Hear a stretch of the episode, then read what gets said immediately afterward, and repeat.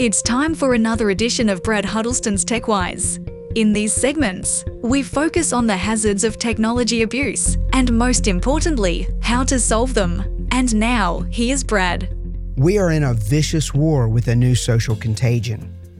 I'm talking about transgender and the numerous other so called gender identities people think they can somehow choose. For example, declaring oneself to be non binary means the person rejects the notion there is only one male and female.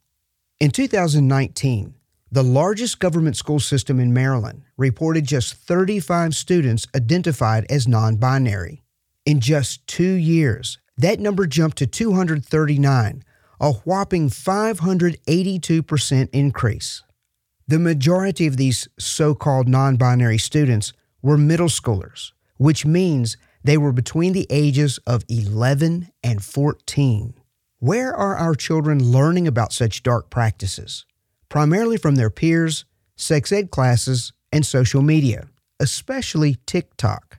You know what God says, don't you? Come out from among them and be separate, says the Lord. Do not touch what is unclean, and I will receive you. If you'd like to re listen to these segments, just search for Brad Huddleston on your favourite podcast platform.